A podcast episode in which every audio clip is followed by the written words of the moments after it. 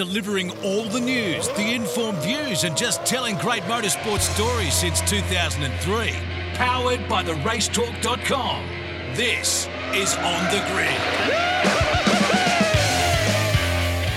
Hello, everybody. You're listening to the On The Grid podcast for your weekly look at everything going on in the world of motorsport and a little bit closer to home as well. Richard Craill with you this week. Tony Shebeki away on assignment. That's what we're rolling with anyway. So he'll be back next week. Don't worry about that. There'll be more of the Shebekster to come. But we've got a good show for you coming up as we count down to the Boost Mobile Gold Coast five hundred. Yes, we're going back to Surfers Paradise. Sun, sea, surf, bit of sand, concrete fences and supercars, and can't wait to do that. There's Carrera Cup on the streets. There's S five thousand as well. We'll have a look back at some NASCAR, some Formula One, the Ben's Shannon's round, and the end of an era there, and uh, a continuing era of more rain in motorsport, which we don't like. It's triggering. I don't want to talk about it anymore. Uh, happier things first. To kick the show off, a fascinating chat. We thought we'd go a little bit behind the scenes to work out what makes a fast racing car tick on the streets of Surfers Paradise. And to do it, we've caught up with a friend of the show and a really good engineer, a race-winning engineer in supercars and indeed Carrera Cup these days in Michael Henry. He's first on this episode of On The Grid. There's more great motorsport stories coming next. On The Grid. Well, supercars are back on the streets of Surfers Paradise this weekend. Everyone's looking forward to going back to Queensland for what is one of the highlight events on the calendar, regardless of what category you work in. There's sun, there's surf, there's other exciting things to watch, and a great racetrack uh, with all of the challenges that street circuit racing presents. And to preview it, we wanted to do something just a little bit different this week. So we're going to go down the route of what it's like from inside the bunker, inside the garage with race teams and their engineering department to cater for the unique challenges that the Gold Coast presents. And I could think of no one better to get on the phone and talk to about this than a man that has engineered race wins and championships in supercars and some success on the Gold Coast as well. He's currently heading up the engineering for Sonic Motor Racing in Porsche Carrera Cup, but uh, he was right there in the coalface in supercars as well. His name's Mike Henry, and it's nice to have him back on the show. Hello, Michael. G'day, mate. How are you? I'm well. Thanks for jumping on. Appreciate your time. No problems. Hey, Gold Coast. She's a unique old joint as a racetrack, isn't it? Absolutely, it is. Yeah, it's uh, we don't really have any like it. I mean, obviously, Adelaide's a street circuit and has got plenty of concrete, but there's none quite like the Gold Coast, that's for sure. What are the challenges you look at? So let's say you're back with the Holden Racing team, which you ran for a long time very successfully. You're in the pre-brief for a round. Gold Coast is next on the calendar. So you've got Bathurst done, twenty eleven, you've got it won. What do you sit down and talk to the guys about when it comes to prepping for this event in particular? Uh, this one, particularly because it comes after Bathurst, it's quite a different circuit. So, and, and the focus for everybody is Bathurst, obviously. So, when you come away, you're probably not given as much thought as you might give to, you know, well, obviously Bathurst, but but other races, you're sort of thinking always a race or two ahead, I guess. And so when you get to the Gold Coast, you, you've got to have your wits about you because it is such a tight old place that uh, the car's very different to what you're going to have had at Bathurst. Um, and so you've got to sort of not reinvent the wheel, obviously, because we've all been there before, so we know where to start. But ultimately, you get there and it's a, a very different weekend to what you've just come away from.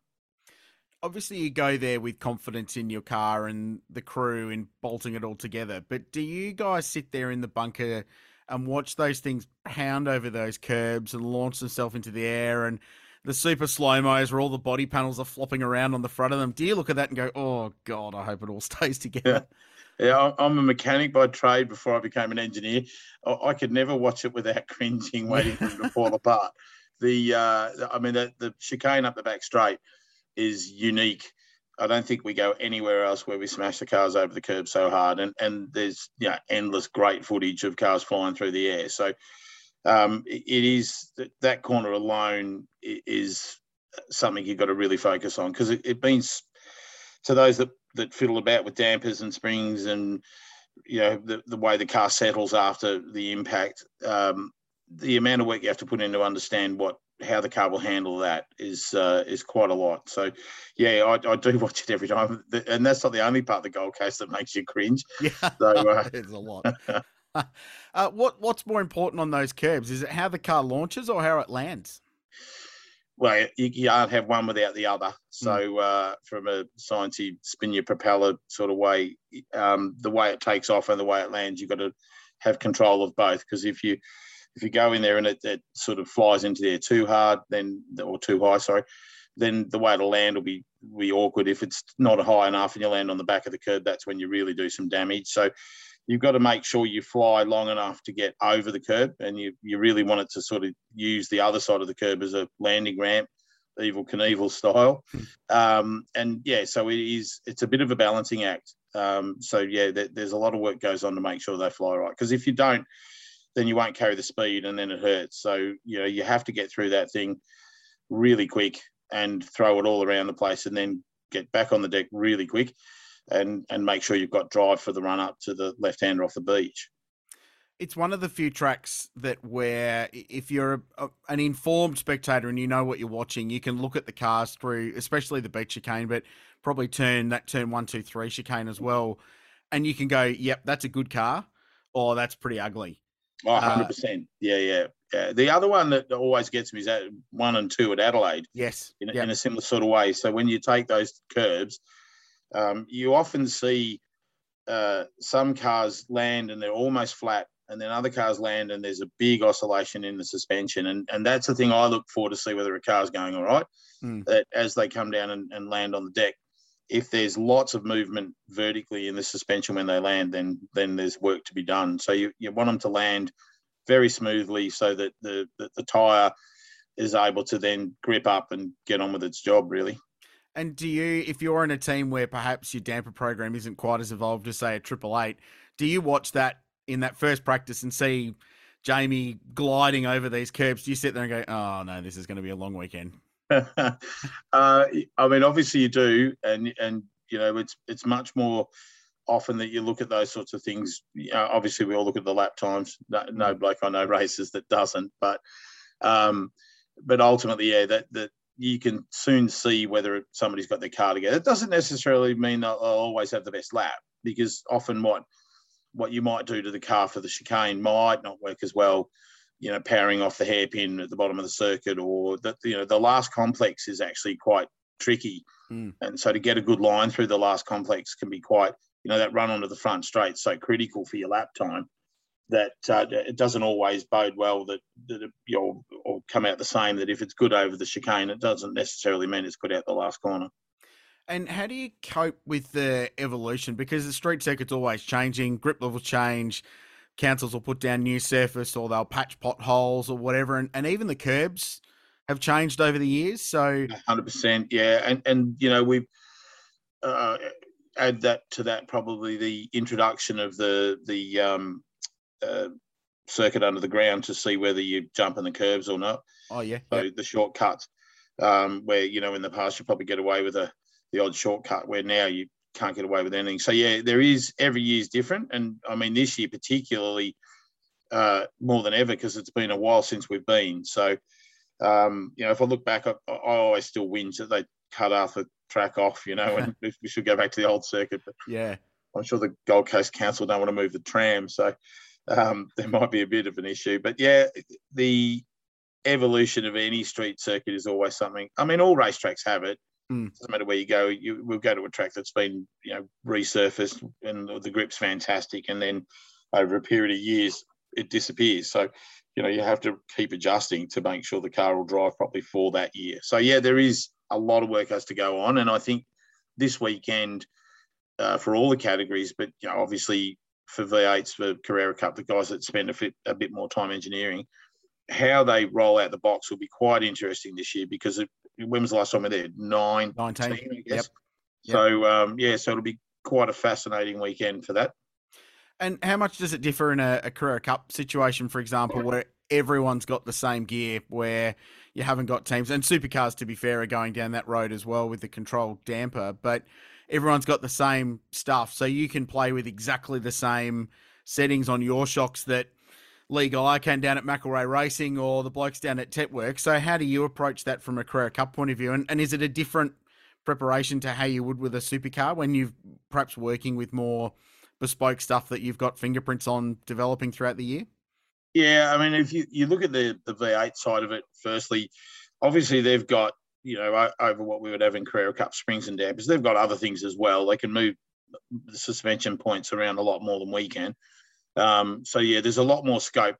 Sometimes that's worse because you can get yourself tied up in knots real quick mm. uh, if you haven't got a grip of it all. You know, just because they've got more toys to play with doesn't necessarily mean you're going to do a better job. But um, but ultimately they do have more toys to play with, and it means uh, there are more ways to adapt to specific things. You know, often you'll get a driver come back and say, it's pretty good everywhere, but this corner's awful, or Um, you know, my brakes are terrible and I'm really struggling on the brakes. It's got great power down, but it's awful brakes. And and there are more ways to adjust that with a V eight supercar um, than we do with with the Carrera Cup car. So uh, with the Cup car, um, you've got to do everything you can to find whatever difference you need to find. And, and obviously we can't do springs and dampers. Um, so we do have roll bars and there's a degree of adjustability there. But then obviously that, that affects, you know, it's something that we have at, not at every racetrack, but we do at the Gold Coast is the change of direction mm. through the chicane and, and turns one and or one, two, three, whatever we call it. Um, so, yeah, ultimately, if you wanted to go too soft on a bar, then the change of direction will be washy and soft. If you stiffen up to give you a good change of direction, then you might struggle with power down. You might struggle with oversteering corners, things like that. So, um, yeah, with Carrera Cup, there's probably more focus on adapting what you can to suit the driver and then getting the driver to work with us to how we'll drive it. Um, yep. You know, at the end of the day, we'll just ring Lee up and ask him and um, see what he's doing and copy him, I guess. I'm sure he'll tell you. Oh, absolutely. and, and probably aside from the top bit of Mount Panorama, this place has got the least margin for error than any right. racetrack. And, and the quick way around is you've got to scrape the thing on the walls, don't you? And like the supercar teams, I mean, they take a mirror off the cars for qualifying so they don't tear it off. Yeah, absolutely. So, yeah. So how do you, how's driver management work with that? Because the margin for error is smaller than at any other place we go, perhaps. Yeah, one hundred percent. It is, um, you know, the, the other, look, we mentioned before, Adelaide and, and obviously Townsville's got a bit of concrete, but nowhere has this much and this little room for error. And, you know, we have a runoff at the end of the straight at the bottom and the end of the straight at the top, but there's not much runoff anywhere else. Yeah. So, uh, you know, I asked before about the cringy moments, is that, that through the first, second and third corners, how many blokes clip the wall on the left-hand side? Um, it's we'll see it this weekend for sure. Uh, it'll happen probably in every category. Mm. Um, hopefully it's not our cars for sure. So, yeah, it is, it is something that's, uh, you've got to have your wits about you and, and add to it with Carrera Cup uh, that this is final round for the championship. So a lot of, I don't know whether there are any other categories this year that are in that boat, but but for Carrera Cup, it's always the last round. So mm. whenever points are tight, you have to push. Um, but ultimately at the same time, then you're raising the risk. So uh, it's a balancing act, isn't it? To, to keep the driver focused on going as hard as he can, um whilst not overstepping the mark. You know, the, the amount of times we see blokes come down to the chase at Bathurst, run off through the grass, no problems, should be right, maybe you rip the splitter off and you might have to stop and practice to fix it, but but here um you've only got to touch the wall a bit and you can be in all sorts of trouble. uh talk about Carrera Cup. Uh are you happier being the pursuer rather than being the pursued, because you're seventy odd points behind championship yeah. lead with young Aaron Love, who's done an amazing job this year. I mean, he's missed two rounds, and to yeah. go into the final round uh, as a, a shot at the championship's remarkable regardless.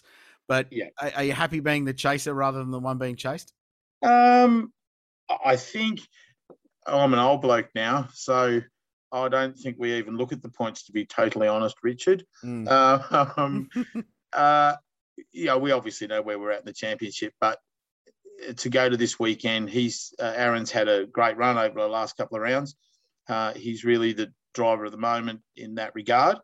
Um, so we want to keep any talk of the championship is just, you know, it's still, it's good for you blokes. That's what you've got to do in the media. Mm. Um, but for us, I think the last thing we're thinking about is that at the end of the day, we are a long way behind points wise. Bathurst hurt us with the, the two races uh, washed out, um, and then the second one stopped. So had the points been different coming into this round and a bit closer, then, yeah, clearly the pressure would be different. But I think ultimately at this point in time, you know, Harry's just got to keep it clean and he's there. So it's really his to lose. It's not ours to win, I guess. Um, you know, we, we with that much, it's only sixty points a race in Carrera Cup, so we need seventy-three. So, you know, if we go and win every race, that's still not going to be enough. So uh, I think we, you know, you, you go there wanting to, obviously, um, and that's the focus. But uh, at the end of the day, I think our eyes are just on on trying to get each race done, and that's about it, really. I know there was... I was going. No, no, I was going to say about Aaron, I know the results haven't flowed for him overseas as perhaps he would have liked them to, but here, man, he's been electrifying and everything he's done has been great. Like he's getting the tyre switched on in qualifying quickly, he's putting the thing on pole, his cold tyre pace has been really impressive early in a race and he's building that margin, he's passing when he needs to, not that he's had to do much of it this year. What's, have you noticed a step up in his performances from the last, well, I mean, last year was a shortened season, but even compared to that? Yeah, I mean, obviously within the team, you see it a bit differently, but, uh, and so, yeah, I've seen the step up. I think it actually came more sort of towards the end of last year. Sure. Um, but it was a shortened season, double rounds at Bathurst, all that sort of thing. So it doesn't really show on a scorebook sort of thing where you're at. But I, I felt like he, Uh, coming towards the end of last year was really on song, and um, we took him to Grand Prix at the start of the year to get some miles before he went to Europe, and he was probably even better again. So um, yeah, I think uh, he's a pleasure to work with. He's a good young kid. Mm. Um, he yeah, he goes great. So it, it's uh, he's easy to work with in that I think he's come to the point where, uh, and we've had him with us long enough that the the communication between engineers and drivers, you end up with your own little dialogue, if you like, and buzz terms and, you know, words that we all use, um, hand gestures at times. Old Armand used to wave his arms around at me, his hands around at me to tell me what the car was doing. And it took me a little while to understand what it meant, but mm. uh, but I, I got to it. But Aaron's at that point now where uh, it's not difficult to decipher what he wants out of the car. Um, and the other thing, his ability to adapt. Um, so if, for example, we've got it good over the, the curbs, but it's not so good at the, the last corner, then we, we can talk about the line and adjusting what he does. Uh, and he's quite able um, or, or highly able to adjust his own input. So I think that's where he's at. You know, the, the European thing, he's learning new tracks, he's a new team, um all of that sort of stuff, and and you know, to think that you're going to go to Europe and expect to be quick straight off the bat is difficult. Um you know, we we go to every racetrack having looked at last year's, the year before, watch vision. Um generally for a lot of tracks we've tested, you know, and if we haven't tested, we we're able to draw on, you know, lots of experience. So um where I think in Europe it's hard for for anybody that goes there first up. Um, you know, the first time you go around the, the any, you know, Silverstone, anything, you you don't know where the corners go. You don't know quite how tight they are. You can yeah. look at it forever, but but at the end of the day, it's experience. So uh, I think uh, to me, I I couldn't be happier with where he's at. He's so easy to work with. He's a good young bloke. He's a uh, good sense of humour. We've taught him a bit at Sonic, so um, corrupted him maybe. And um, and so uh, th- there's a really good atmosphere, you know. And, and you look at then Simon Fallon, yeah, running with him. Uh, I think Simon's been able to uh, benefit from sharing a garage with with Aaron. It's been good. Um, so the last couple of rounds, he's found a bit of pace, which. Yeah, it's really nice. It's a nice way to go racing, that's for sure. Yeah, he's come on leaps and bounds in the second half of the year, especially, for sure. Uh, yep. Last one, and we really appreciate your time, Mike. Appreciate it. And Uh, you've engineered some success on the G C over the years, and we were talking before we hit the record button about uh, two thousand nine with Tasman, with yep. Bargs and a pole position. Uh, but do you have a favourite Gold Coast street circuit memory at all? Keep maybe the off-track oh, ones. It, it's, plenty of off-track, I'm sure. uh, yeah, there's plenty of off-track. Yeah, I'm old enough to remember the good old days of the Gold Coast. Yes. Uh, with, so it had nothing to do with racing. No. Um, uh, without question, uh, for me personally, one of the greatest, well, my favourite memory of motorsport is Foster's win yeah, in yes. two thousand fifteen. So um, uh, he, he'd had a similar situation where at the start of that year we'd had, uh, I think, no points in Adelaide, very few points from the Grand Prix. So I think we went to round three at Phillip Island, almost two full rounds behind. I think it was Richo, and, and he'd won just about every race. So uh, we came away from Sandown with uh, just just in front of the championship. Bathurst was uh, a nervous weekend, and we, I think we were on a par, and that was about it. So going into the Gold Coast, the pressure was massive. Um, and for Nick, you know, I love him to death. He's a good lad. So, um, yeah, to get his championship there, for sure, when I look back at the Gold Coast, that that is without doubt the best day I've ever had there, I think. Yeah, I, and it's the largest comeback in Carrera Cup history by a margin. Yeah. And the only one that would be bigger, Michael, was if Aaron goes and does it this weekend. So yep. you trump your own record. That wasn't a pretty special weekend, though, to see Nick do that. Uh, great yeah, memory. It was good. Mate, thanks for your time. Really appreciate it. Love your insight Pleasure. into what makes the Gold Coast tick, and look forward to catching up for the big uh, Carrera Cup finale, and, and maybe a refreshing beverage or two on Sunday evening at the uh, at the awards night. I'm sure I could find room for one beer, Richard. I'm sure you can. I'm sure you can. Michael, thank you. Thanks, mate. Mike Henry joining us here on The Grid. You're listening to the latest from around the motorsport world. On The Grid. You are listening to the On The Grid podcast. Uh, Richard Craill with you. Tony Shebeki on assignment somewhere. We just don't ask questions anymore. The answers get stranger and stranger the more they go. Uh, delighted to say that joining me to preview this weekend's Boost Mobile Gold Coast five hundred, look back at the Formula One, look back at the NASCAR, uh, the rain out at the Bend, and everything else is Mark Walker. Hello, Mark. Richard Craill, I don't know what you're going to do to the Gold Coast weather, but I hope you don't do what you did to your local event there in the weekend, mate. That was uh, not ideal. Unfortunate was the uh, word thrown around. Unfortunate with some form of uh, just desperate resolution, I suppose. Resignation. I don't know. Bloody rain. It's awful. Uh, Tom Archulli is with us as well. Hello, mate. Nice to have you back on the show. Hello, Crazy. Hello, Crazy. Marco, how are you today? We're good, I think. yes, yeah. I, look, I'm I'm not going to lie to you both. I'm I'm having some I'm having some issues dealing with the rain, and uh, it's Tuesday night and it's rained both days since the Bend. And I'm every time I hear rain on my roof, I'm a little bit triggered, to be honest with you. And if it rains at the Gold Coast, it could break me. Uh, because it's now three consecutive race meetings in a row where A, rain has cancelled, firstly, a Porsche race, which I'm obviously involved in, but B, a large chunk of a race meeting that I've been at, and three race meetings in a row where this sucker's been the idiot behind the microphone when it happens and has to sit there twiddling their thumbs trying to entertain a T V audience. And I, I can't do it anymore. It's uh, it's broken me.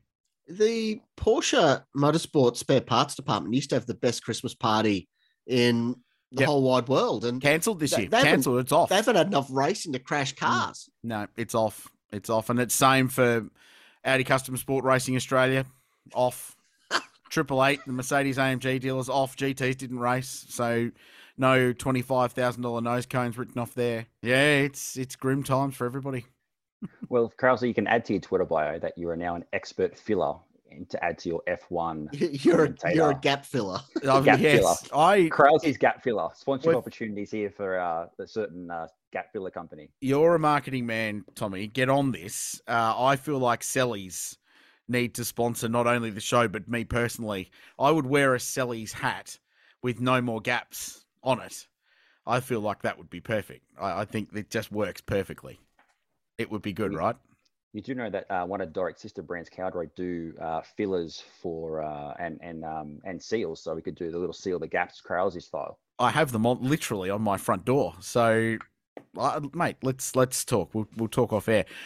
Um, yeah, challenging weekend. Uh, I don't know how much either of you two saw of it at the Bend, but it is a little poignant moment for those that have been around long enough to see it, because it was technically the end of an era, Mark, in that it was the last round of the artist formerly known as the Shannons Nationals, uh, because next year uh, it becomes a unified series with M A, Motorsport Australia and A R G joining forces to co-promote what will be known as the Speed Series. So the Shannons Nationals, which was formed in two thousand six as the CAMS National Motor Racing Championships, became the Shannons Nationals in two thousand seven. It's the longest running second tier series in Australian motorsport, behind Eclipse Super Touring, lasted longer than Pro Car, um, and was a really good stable platform for second tier motor racing behind the supercar program for a long time. And that was the last round uh, under that that sort of timeline, I suppose, dating back to early two thousand six at Wakefield Park Raceway. So a little bit of a moment there for those of us that have been around it for a long time. Hasn't it come a long way, though? I mm. mean, we sort of hung out at a lot back in the very early days. Like, I did the P R for it back in twenty ten, and back in those days, you used to, everyone roll up with their car trailer behind their ute with their, you know, decent race cars, but you'd used to have the F threes and the production cars and the Commodore Cup, and away you'd go uh, for your few race meetings every year, being shown on Speed Week weeks afterwards to four punters on the hill.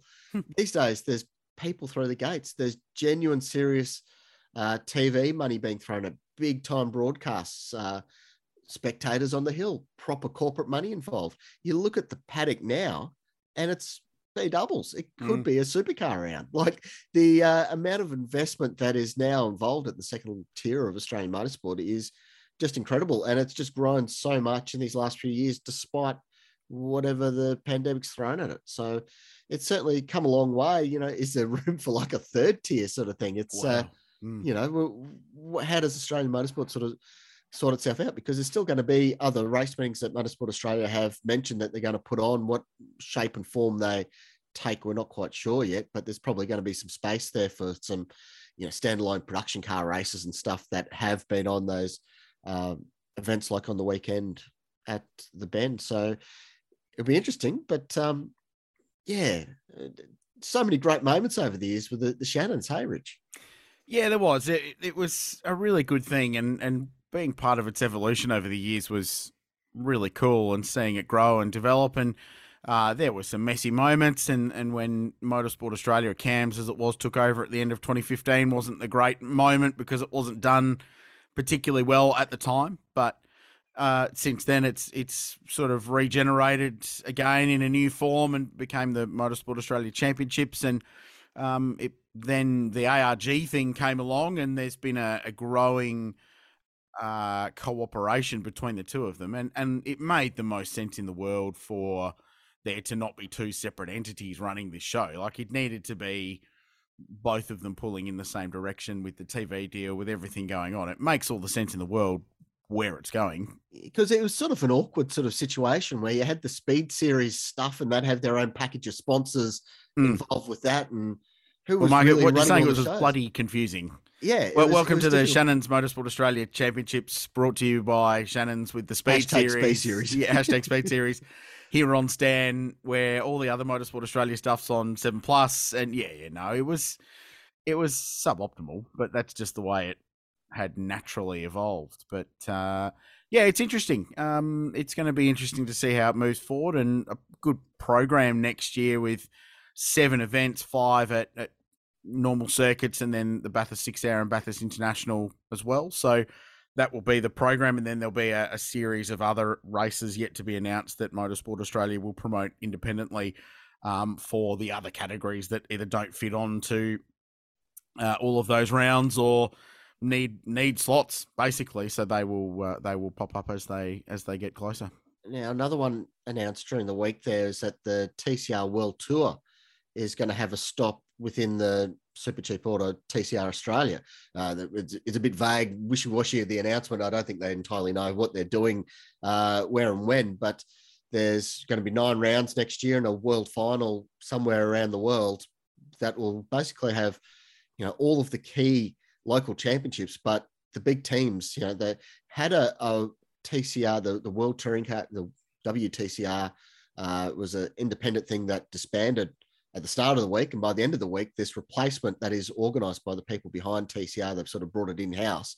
And it's going to tour the planet of all the different uh, T C R championships. There's, they're over Asia, I think the Middle East, of course, Europe, and here in Australia. And Australia's very strong. The, the one thing in that whole announcement that uh, was put in the bottom of it is that hybrids coming to Australia. They're going to have a certain amount of testing and tuning and whatnot next year before full implementation of hybrid technology and T C R from twenty twenty-four in Australia. So uh, that's interesting. Isn't it? I mean, yeah. What do you think?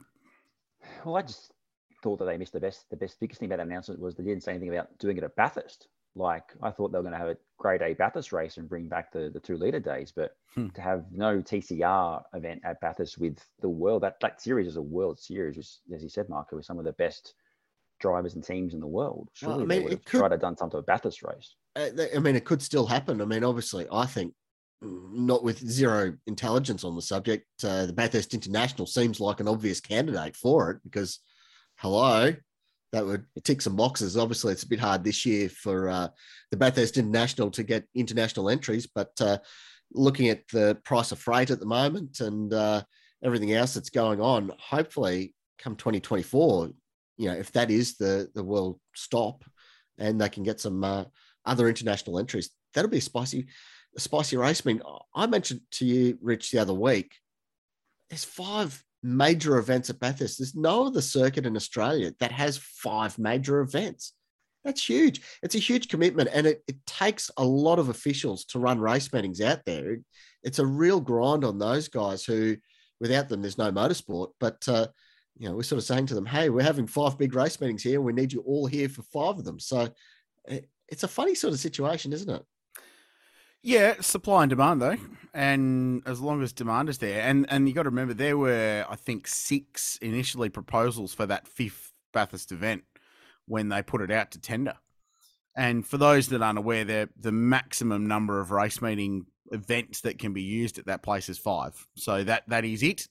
And unlike all the other circuits in Australia, it can't be used for weekday testing and things like that. So from a a revenue generation point of view, to maximize what that can contribute back to the Bathurst economy and to the Bathurst Regional Council who own the circuit, they needed to fill all five weekends. It is, yeah, it's a big commitment, no doubt. But up to this point, what I've liked about the way the Bathurst thing goes around is that each one has its own personality. So the, the Bathurst one thousand is the granddaddy of Australian motor racing. The twelve hour is the international show. The six hour is the grassroots enduro where other support categories get a Guernsey that would never get to race in October. And then Challenge Bathurst is you and I could enter a car in it and go and do time attack stuff and regularity competition. So yeah, the, I think the Bathurst International event where that slots into that little makeup is probably what we're all going to find out. And I speak to this from someone who's involved in running it. Um, we're all going to find that out in November eleven, twelve and thirteen in a couple of weeks time, because at the moment we don't know. And it's an event that has been massively stymied by COVID because, um, had it gone ahead in twenty twenty as planned, it would have been unbelievably good. And you would have had international competitors in all of the various A R G categories. Um, so yeah, how that goes in the future, but it, I mean, it makes, it would, if, if W T C R or the, the world group that W S C that run T C R globally don't go to Bathurst, they're mad. And um, I don't think you need to be a rocket scientist to work out that there's probably going to be a Macau involvement there with the Gaia street race as well, which is always in late November. So not far away from it here. I'll just put one and one together and get three perhaps, but it, it makes all the sense in the world, doesn't it? So yeah, we'll find out. Hopefully it'll be nice. Uh, so yeah, good times in Shannon's Nationals. Uh, good times this weekend, boys, because we're going back to the Gold Coast. It's exciting, isn't it? Yeah, yeah. How's the FOMO over here? Thanks, Richard. let's let's talk up how great the weekend's going to be. I love that track. You know, going and taking photos around the place. that circuit, you can feel the cars. Like you can literally feel the wind off the cars as they go past. It is so rad. It's such a cool feeling. And I will often just go and stand down there at the first chicane and just watch the cars. It's just such a rad bit of track because they're doing stuff that they're not supposed to be doing. And the, the fast line around there is you got to hit the fence. And, you know, if you, I said this last year, if you, the last time we talked about it is probably twenty nineteen, I guess, you know, you, you hit the fence too hard and you're going slow. You don't hit the fence at all and you're going slow. It's mm. a, it's an incredible bit of racetrack. You know, I'm sure team owners hate it, but uh, as a punter watching on, I absolutely cannot get enough of it. And it's going to be a bit of a twist this weekend without the co-drivers. We've had co-drivers there since, crikey, what, twenty ten?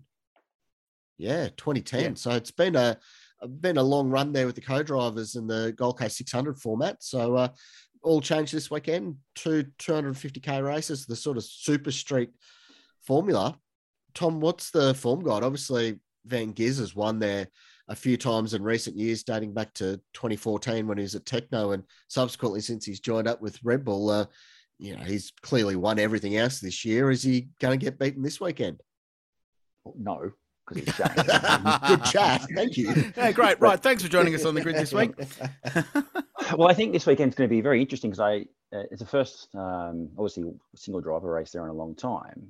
And the Gold Coast is unique in the way that it's set up, but also you've got to be good over the curbs there. And another place that you need to be good over the curbs is probably Sandown and, and places like Port Coe. You know, they're different style of tracks, but you, there's a lot of curb action. So looking at those races, D J R and Will Davison had some good success success in those at those races, and, and Shane also. So look like those two could be the the two to beat. Um, interesting. I had a, a function with with Will. We talked about um, Gold Coast, and I said to him, "How long before the mirrors fall off?" And he said, "Well, in qualifying, we take one mirror off. So hmm. that's not great if you sponsor a mirror um, on a race car." But oh, um, could I, do you I get think, a discount for this round? Is yeah. there a discount on the invoice? It's like a cashback yeah. program. I, I did say just take the photos in the garage before they go on the track because they won't last more than a lap. Yeah. Uh, so, yeah, I think it's going to be a, a great weekend to see the cars back on the Gold Coast. Remember the last time we were there, obviously Scotty Max and a, a shock absorber through somebody's apartment window. So um, let's hope we don't have anything like that again. Um, but I definitely think we're going to have um, some interesting action on track because obviously it's hard to pass with these generation of cars. So qualifying is going to be uh, extremely important on a track where you've got to get the bumpers out. So the last time there were single driver races there was two thousand nine. Garth Tander won one, Mark Winterbottom won the other. But since then... Oh, no, no, it was four races. That Winterbottom won two uh, because they had two... It was a weird point structure, but they had four races for the weekend because that was the one that the uh, A one G Ps uh, blew up. Yeah, uh, they were supposed to be there that supposed weekend. Supposed to be there, yeah, and then Supercars yeah. stepped up. So the... races. But since then, it's been quite uh, quite varied in terms of results. And last five races, four different teams have won. So Triple Eight dominated last time out. Jamie and Craig won race one. S V G and Garth won race two, as they were prone to do, and still are prone to do, as it turns out, in this era. Um, Chazzy Mostert and James Moffat won in eighteen. Remember, the Sunday race was... Uh, a no-go due to, frankly, ridiculous rain. I'm just, Memories. It was so, so ahead bit. of the game. So ahead of the game. Yeah, there was a long way ahead years of, ahead of it. Four years ago, yeah. Uh, and then in seventeen, it was uh, Mostert Owen in race one and Scotty McLaughlin and Alex Primer in race two. Before that, Triple Eight won both races in sixteen. But, yeah, hard to get a form guide because we haven't done a whole lot of street racing in supercar land since two thousand and early twenty twenty. At the Adelaide five hundred. So working out how this all plays Townsville. out. Yeah, but Townsville, it's not really a guide, is it? Oh, like there's a few, one, didn't he? few little, well, yeah, but that's the only consistency. There's a few curbs around the back there at seven and eight, but compared to the Gold Coast, Townsville is like Phillip Island. It's billiard table smooth, and there are many less things to crash into at that joint. So yeah, it's going to be interesting. It, it, but it's one of the events that I've missed the most through this whole period. And and that's even including the Adelaide five hundred, because really we haven't lost a five hundred yet. Uh, we haven't had a five hundred cancelled because it was never going to happen. We got one in twenty twenty. It was never going to happen last year, regardless of whether the government boned it or not. So we haven't actually lost one of those yet, and we get one in five weeks' time. But this event... was on the calendar in last year for a little while, ambitiously, and probably never ever going to happen. But uh, it's such a great landmark event on the calendar. It's just it's the so good. Only way to back up from Bathurst, isn't it? If they went to Winton, everyone would quit the circus, wouldn't you? Yeah, because you yeah you need the sunshine. You, you need to have a beach next to the track where you can go and have yep. a swim in the morning, and you need to have a place that serves a lot of beer. Yes. You need to have a beer on the Surfers Paradise. It's it's just what happens. Totally. Adult schoolies. Schoolies, yes. Wade Ornger, schoolies for grown-ups, he used to call it uh, in V eight Ute Racing commentary. No, I agree with you. Uh, right, who do we think? What do we reckon? And don't say Shane Van Gisbergen. Jeez, is there anyone else in the race? What, mm-hmm. what, what do Just, mean? So, I mean, he wraps up the title in race one, doesn't he? I mean, that's foregone conclusion. To get twenty points, right? So he just doesn't have to crash. So yeah, the mm. title's easily over and done with. I think I think uh, I think I'm going to go with uh, Will Davison for Saturday and S V G for Sunday. Okay. And Cam and Cam Waters on pole twice. So Cam has said in the media this week that they've got a chip on their shoulder after coming so close at Bathurst again. Does that mean we get good Tickford or do we get different Tickford? I think Cam's been pretty good most of the places we've been since. You know, you basically said they were rubbish for the first half of the season. Yeah. Um, oh, yeah. yeah. So, yep, sure. I think Cam hasn't been the problem for Tickford. It's no. been the others, really. Haven't, haven't got the consistency um, to keep up with Cam and James sometimes. But I think Cam's fine. You know, I think it's going to be between those three. Um, hopefully this weekend's a, a step in the right direction for, for Anton. I think he's got to put a marker down, um, hasn't performed as well as Will Davison for a while. So I think it's his opportunity this weekend to really get on top of it and and give it a, a good crack at it because he needs to, because Will's probably been better than him in the last couple of rounds. Actually, that's a good point, Mark. The, the Anton needs a result, doesn't he? Because it's been a pretty challenging trot for him. It was a bit of a nothing Bathurst for old mm. Dick Johnson Racing, wasn't it? You know, Willie showed a lot of form in practice in the dry, but uh, everything sort of fell apart on Sunday. Hey, we need a dark horse bet. I'd probably go Reynolds. He won his first career win there. Sorry, my voice just broke. Uh, in twenty twelve, uh, he was on the podium there in the last race. We twenty had. Years too late. Yeah, no, it's not good. good. Well it's done. Too tight. But uh, yeah, he was on the podium there in the very last race that we had there in twenty nineteen. So uh, some form on the board. Uh, that car is has been resurrected after uh, Matty Campbell copped the worst of Zane Goddard's bonnet. Mm. And um, yeah, that'll be. An, who knows? It's, it's such a, a wild setup. They haven't run on this suspension package there, so it's something that's a bit different. No one's really got form on the board. You can sort of piece together the best street circuit car you think you've got, but uh, we won't really know. And there's bugger all practice too. I think there's two half hour sessions, which really doesn't give them a lot of time to throw a lot of different combinations at it. Yeah, just on that. Yeah, this program's a bit ordinary. Yep, and, and it's and missing a category, and it's missing a category, and and it's not bad Saturday, Sunday, but it's missing a category. Um, Friday's not not a good yeah, day, and not good. And don't spend your money to go on Friday because there's not a lot of track action. Uh, it just um, it needs the jumpy trucks back. Yep, bring yep. them back. Pay your tax on whatever the problem is that doesn't have them here at the moment. Let's get the jumpy trucks back. They were always yeah, so it, sweet. It, around it there. Needs that joker category, doesn't it? Whether it's a yeah jumpy trucks, ironic, ideally, Aussie racing cars, you know, something amusing, something that's going to cause some chaos racing. I, and I don't, I don't think Super Utes are the answer to that. No, because um, that's all pretty, pretty serious now. Though they have got Ryle Harris back, so the excitement potential does go up when he's in the field.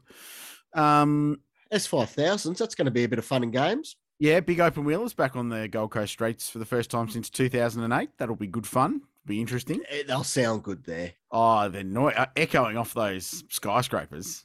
Yeah. Yeah, that's going to be pretty cool. Um, what will be good many, will be... How many cars, Krause? Oh, about ten.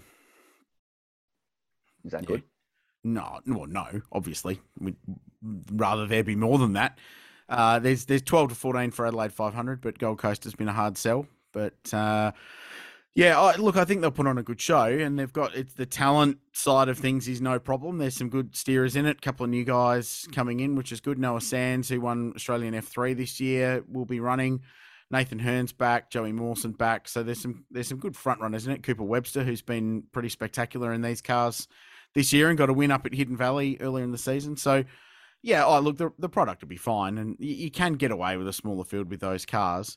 What will be good is the Porsche Carrera Cup finale. So Harry Jones goes in leading the championship by seventy-four points over Aaron Love, remarkably, who has missed two rounds and at one point was three hundred thirty points behind in the championship.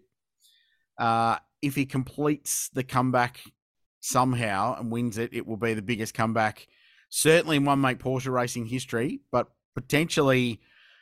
I'm, I've went through the record books. I've struggled to find someone coming from further back in any major national championship in the last twenty years. So it's, uh, yeah, it could be a fairly large weekend at a circuit where drama is uh, easy to come across.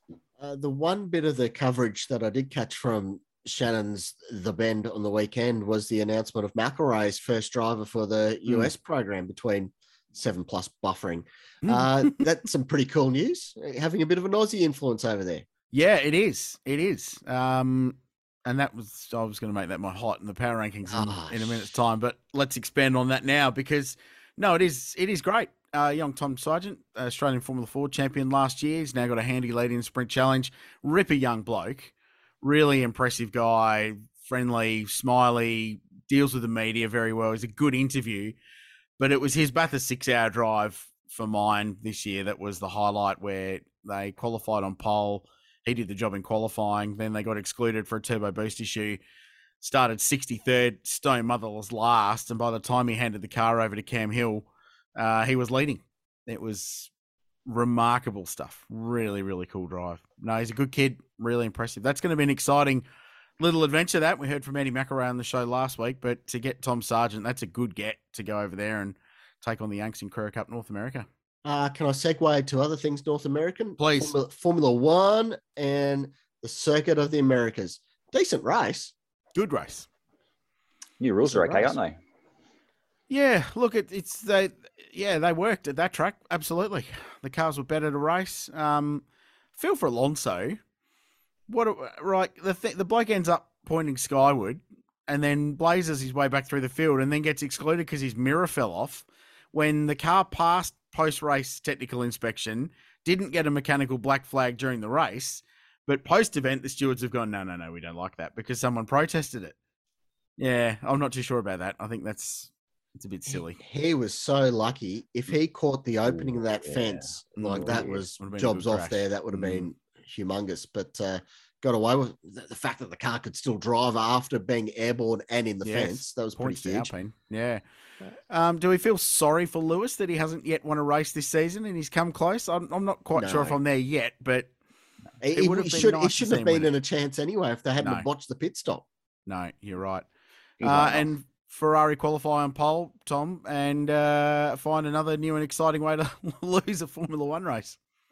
Who hasn't George Russell hit this year? Honestly, he's hit like six different people in good winning positions. Like I actually thought his race car was quite good, but he's taken multiple people out this year. Mm-hmm. And poor old Carlos, he's he's done a what he's done a grand distance of what seven corners in in two Grand Prix because he lost to the Suzuka after the in the rain, and then yes. got to the first corner and got taken out here. So and isn't it the second time this season he's had that happen in two consecutive races yeah. where he's been out early in the race, like yep. lap one or two. Yeah, yeah Australia, yeah. he did it. Yeah. yeah, yeah, yeah.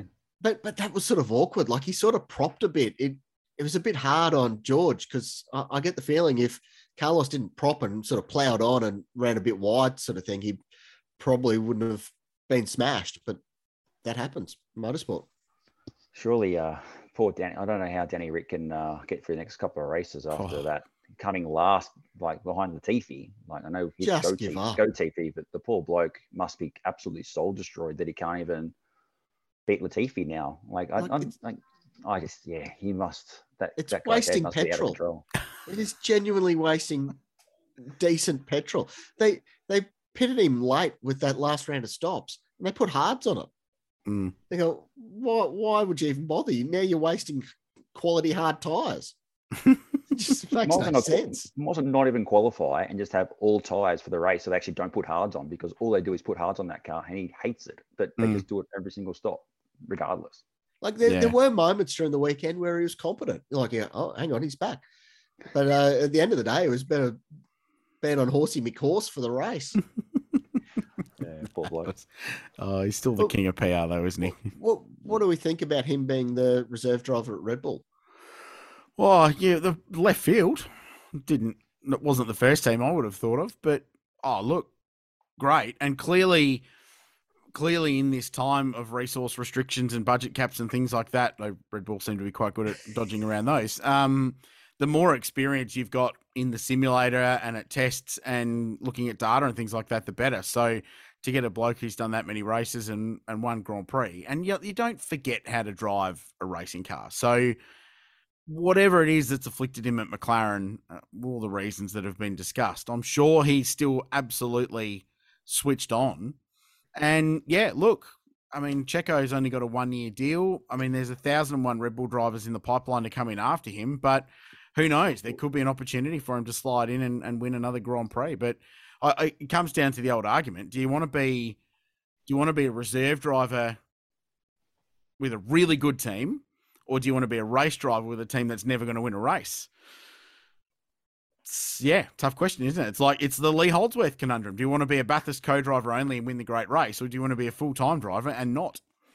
So yeah, swings and roundabouts.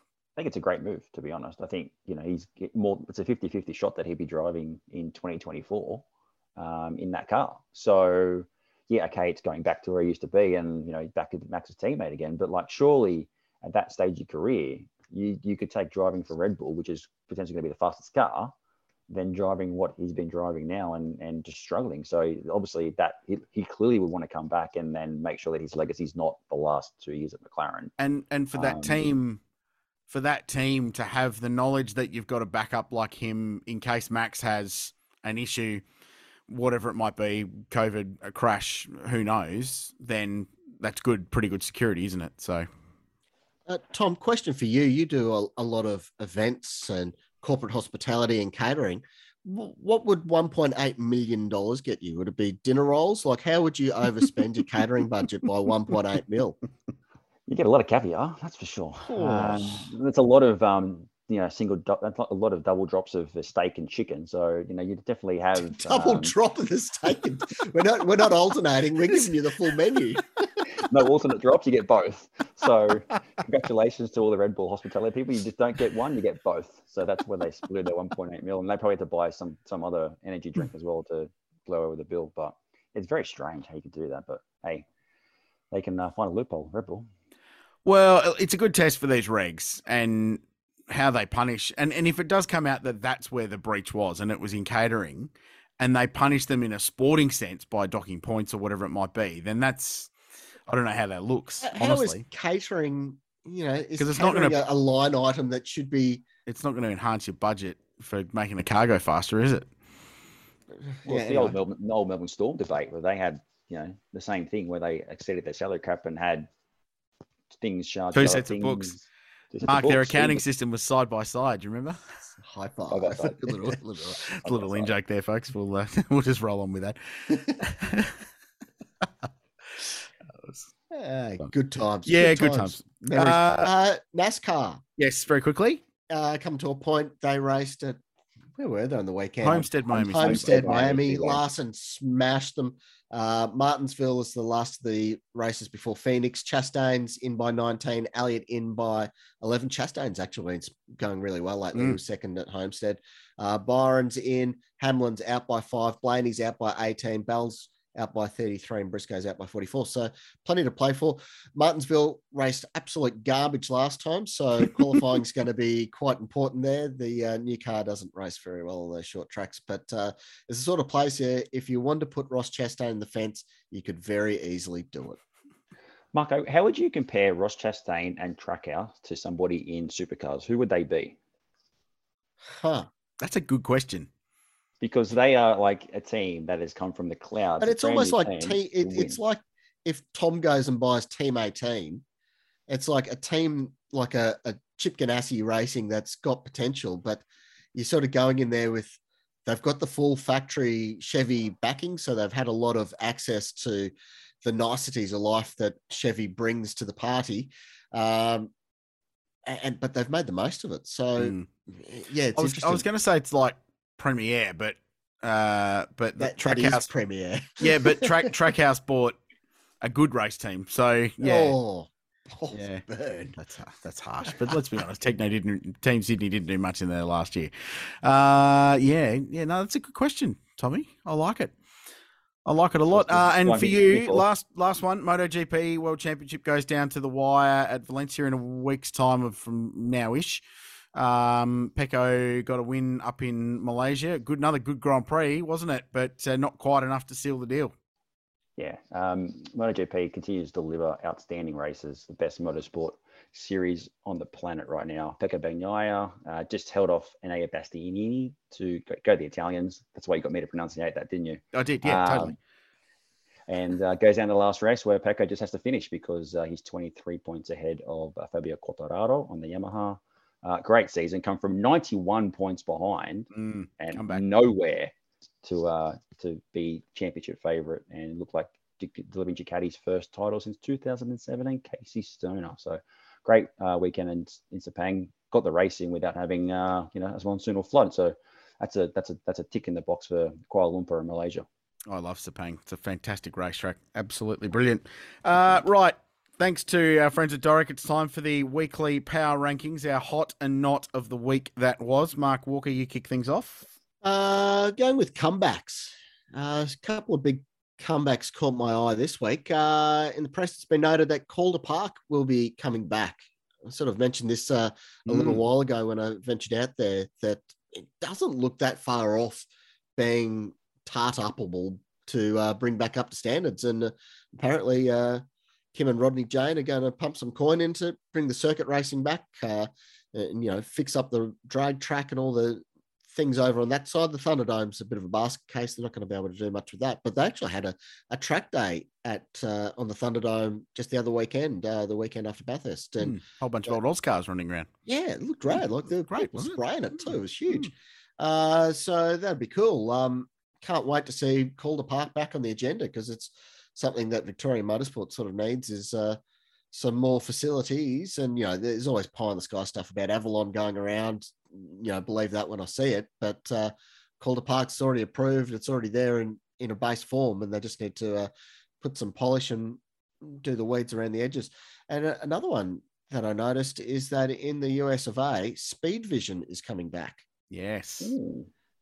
I uh, I was a big fan of the Speed Channel yeah. in Australia concept. I uh, noticed that Rick Hendricks behind it, a few of the original people who mm. uh, started up the Speed Vision concept. It was, and it's a free service over there uh, on whatever platform they're going out on. But um, twenty-four hour a day motorsport, I'm a, a huge fan of that as a concept. Uh, so that was your hot, wasn't it? Yes. Yes. Yes, that's definitely hot. Tom? That's a hot, yes. Yes, good, good. Uh, my hot is this weekend, Supercars back on the Gold Coast, because it is the glamour event on our calendar. It is the event that has been missing from the Supercars calendar because you get the shot to the beach and it's a unique track for Supercars. And I know we're missing a category. I wish we could have an international category, maybe IndyCar or something else come with that, that track soon. But this weekend, uh, I'm looking forward to seeing, one, the crowd, two, the on-track action, and three, hopefully no rain, to deliver what Supercars is missing. And one of the greatest things about Supercars is seeing them on two wheels and action and, and movement over the track and seeing real bullring-style atmosphere, something we haven't seen since two thousand nineteen. It reminds me, I'm going to go and bribe a photographer to take some photos for us because uh, Mark's not going, so I don't know who's going to capture all the excellence for us. We'll get onto that. Um, my hot, uh, I was going to say it was Tom Sargent because I'm very, very pleased that he's got this gig with McElroy to go to the States. It's very cool. However, oh, sorry. no, no, no, that's fine. I had a reserve hot, and my reserve hot is Triple Eight Race Engineering. Cue the social media hate. Oh, my God, they're biased towards Triple Eight. Uh, There are many reasons for good racing teams to be good racing teams. Uh, car performance is one of them. Smart engineering is one of them. Uh, being adept commercially is another one. But Triple Eight on the weekend did a little one percenter that proved that they're a very good racing team, because in Saturday's G T World Challenge race at the Bend, they were running two cars for the first time this season. They were running an identical livery. And I, excuses can roll forward, but and there are many, but uh, those cars look very, very similar. And when one of them's eighty-eight and one of them's Triple Eight, when you're looking at them from a quite wide shot at a circuit where the camera's a long way away, pretty bloody hard to spot, as it turns out. And when you don't see them, switch them to then attack the race lead, uh, and you call the wrong car going through, it's quite irritating, I'm here to tell you. But not only were Triple Eight incredibly gracious in uh, accepting an apology for ballsing up that call, and young Brock Feeney quoted, "I don't care, mate, I was in the car."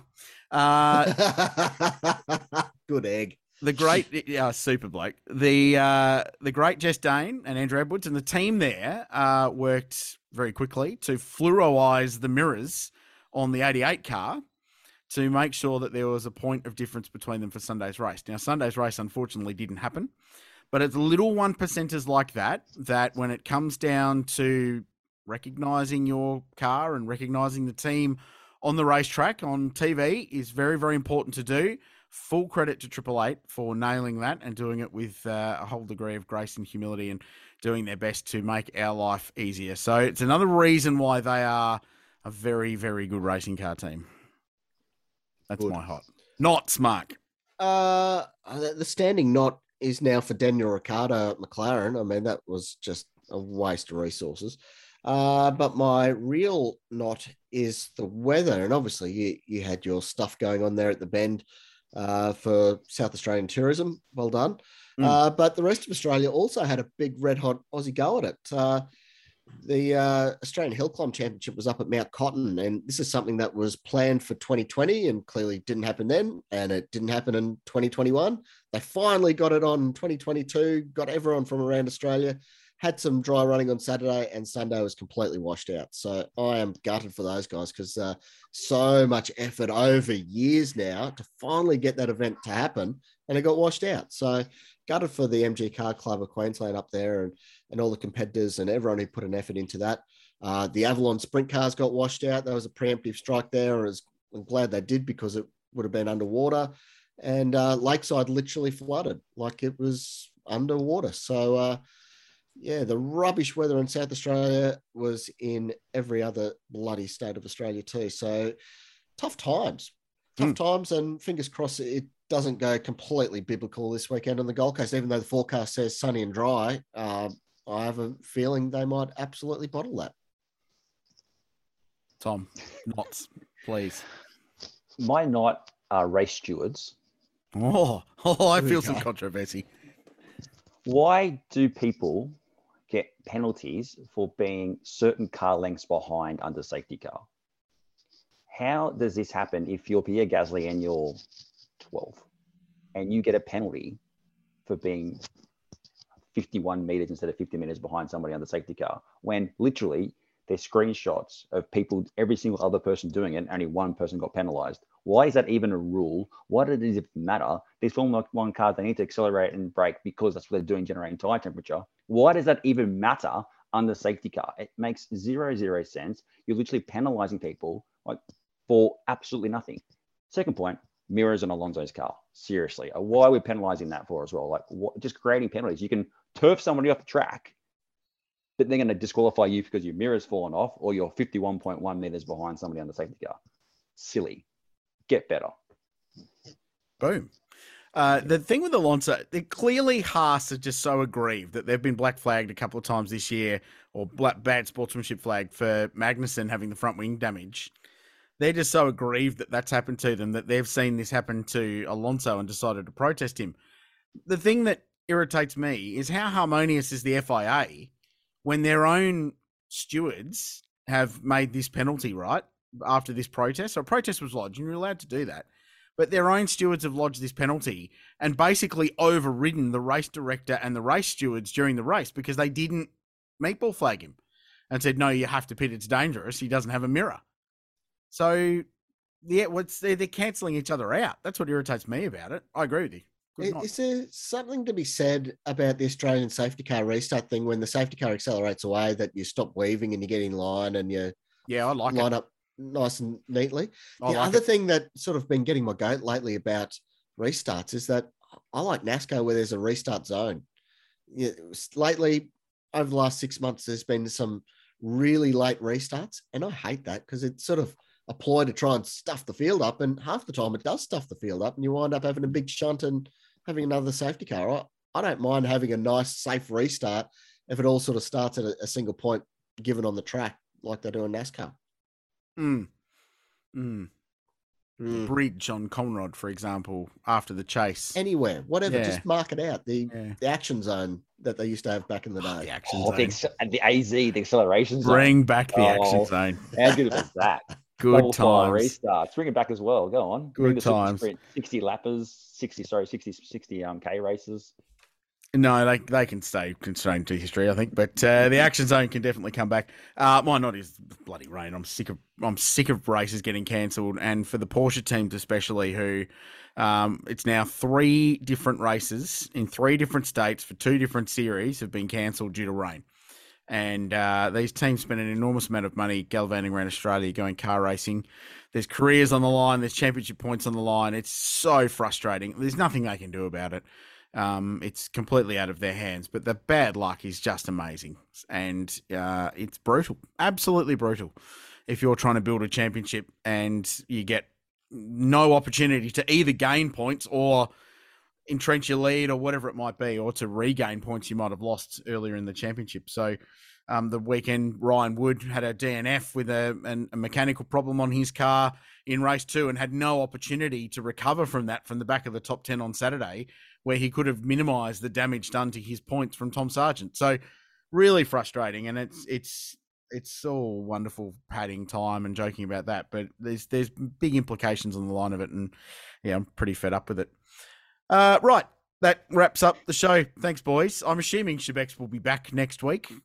Well, we hope so. Uh, and yeah. Look, Richard, just behave yourself this weekend. I know you're going to the Gold Coast, adult schoolies. You're no, going to behave yourself. Porsche, my tonsils on Sunday night. I'll give you the hot tip. Por- Many Porsche, cold, refreshing beverages. Yeah, Porsche end of season party. Uh, yes, yep, Sunday night. Ooh, look out! Frock Very up good. For that one. It's going to be good. Uh, thank you, Tom.